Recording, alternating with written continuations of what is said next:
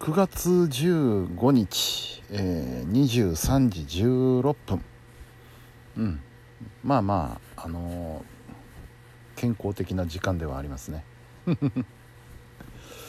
えーとですねあのー、今日はまあ午前中に病院の方へ行きましてで帰ってお昼ご飯食べてえー、ちょっとお昼寝をして で起きて、えー、ごそごそと作業を始めてですね、うん。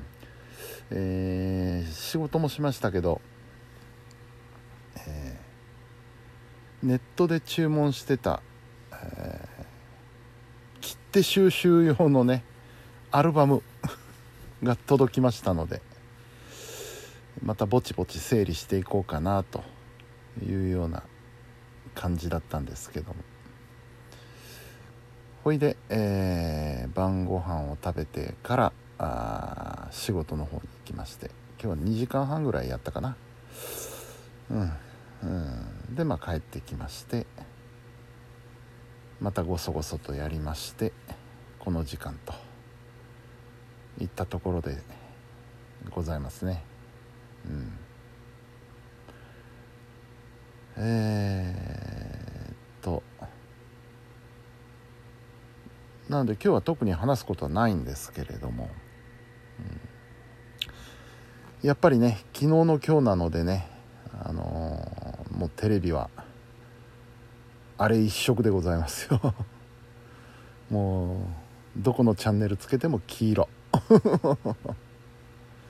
まあねこればっかりはね盛り上がらざるを得ませんよ関西人としては。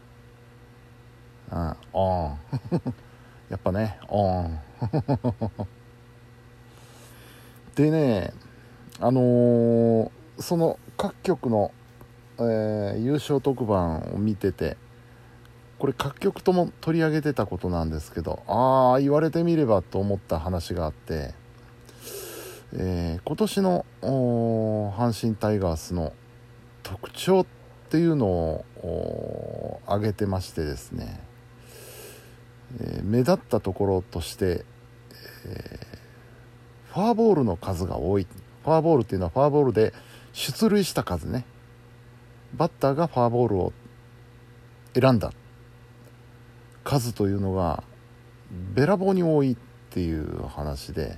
でこれには裏があってあの岡田監督がねその選手の査定評価をする際に、えー、そのフォアボールで出塁したという項目を、えー、ちょっと高く評価してやってくれということを球団に言ったらしいんですよね。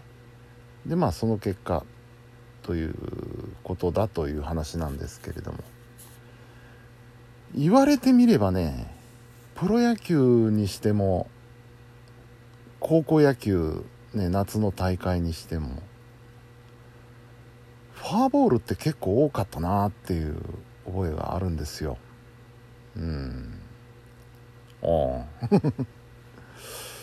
高校野球なんかでもねあの押し出しっていう場面が何回かありましたからね。うん。でそれまでまあ僕らみたいな素人の認識としてはですよ。あのフォアボールっていうのはピッチャーの腕次第だと思ってたんですよ。要はね、えー、ボール3が出た段階で、えー、コントロールのいいピッチャーだったらボール球を投げなきゃいいじゃないかっていうそういう認識ですよね。ストライクゾーンに放ればフォアボールなんか出ないわけでって思ってたんですけどどうやらそれは違うようでですね、うん、あのボール球を放らないということはつまりストライクゾーンに放るということですなわち内頃の球を投げてしまうということになるわけなんですよね。だからピッチャーというのはもうギリギリのところを攻めてるわけですよ。常に。うん。あのストライクゾーンギリギリのしかも、えー、例えば内角低めであるとかね外角の高めであるとかっていうのは打ちにくいところに打ちにくいところのギリギリのラインを攻めてボールを放っていると。ねあのストライク明らかなストライクを放って打たれちゃったらフォアボールどころじゃないわけですからね。二塁打三塁打。場合によっちゃホームランとか打たれたら、あの一塁ランナー出すどころの話じゃなくなってくるのでやっぱそこは勝負するわけですよね。うん、打てるもんなら打ってみろみたいな 感じで。そのギリギリのコースを攻めていってると。でそのまあその結果がフォアボールになったりするわけですよね。うん。なので決してフォアボールというのはピッチャーのミスというわけでもないんだなと。うん。バッターの方もバッターの方で、えー、審判がストライクと判定すればそれはストライクなのでボールと思って見逃してもねそれでだから見逃し三振っていうのも結構多かったんですよ高校野球でもね。見逃し三振も多かった。見逃し三振なんていうのはねあのー、素人の外野から見たらなんで振らないんだ？当たんなくてもいいから振れよって思うんだけどもそうじゃないんですよね。フォアボールを選んででも出塁してやるっていう。だからその見見逃し三振とかフォアボールとかっていうのも実はその攻めた結果なんであると。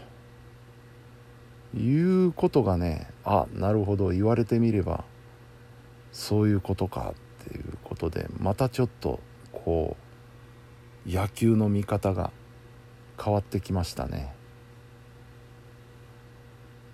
うん。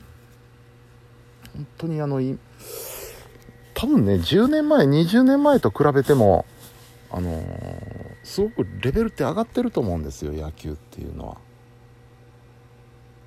だって僕らが子供の頃あの好きで見てたプロ野球の時代ってピッチャーの投げる球ってストレートとカーブとシュートしかなかったと思うんですよ確か。あとフォークぐらいですよね。スライダーなんていう言葉も聞かなかったしあの当時は。だから球種っていうのは4種類ぐらい。パームボールっていうのもあったな。あんなの投げてる選手いるんだろうか。分かんないですけど。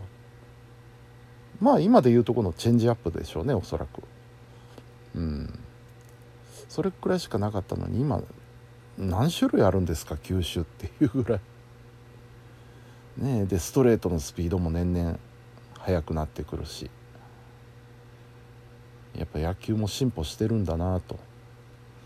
いうことを思いました。ちょっとまた来シーズンから野球の見方が変わってくると思います、でまあ阪神は優勝したわけですけどえー、オリックスはまだ10いくつあるのかな？マジックが。17とか16とか？うんまだまだこうペナントレースは続いていくわけですけども。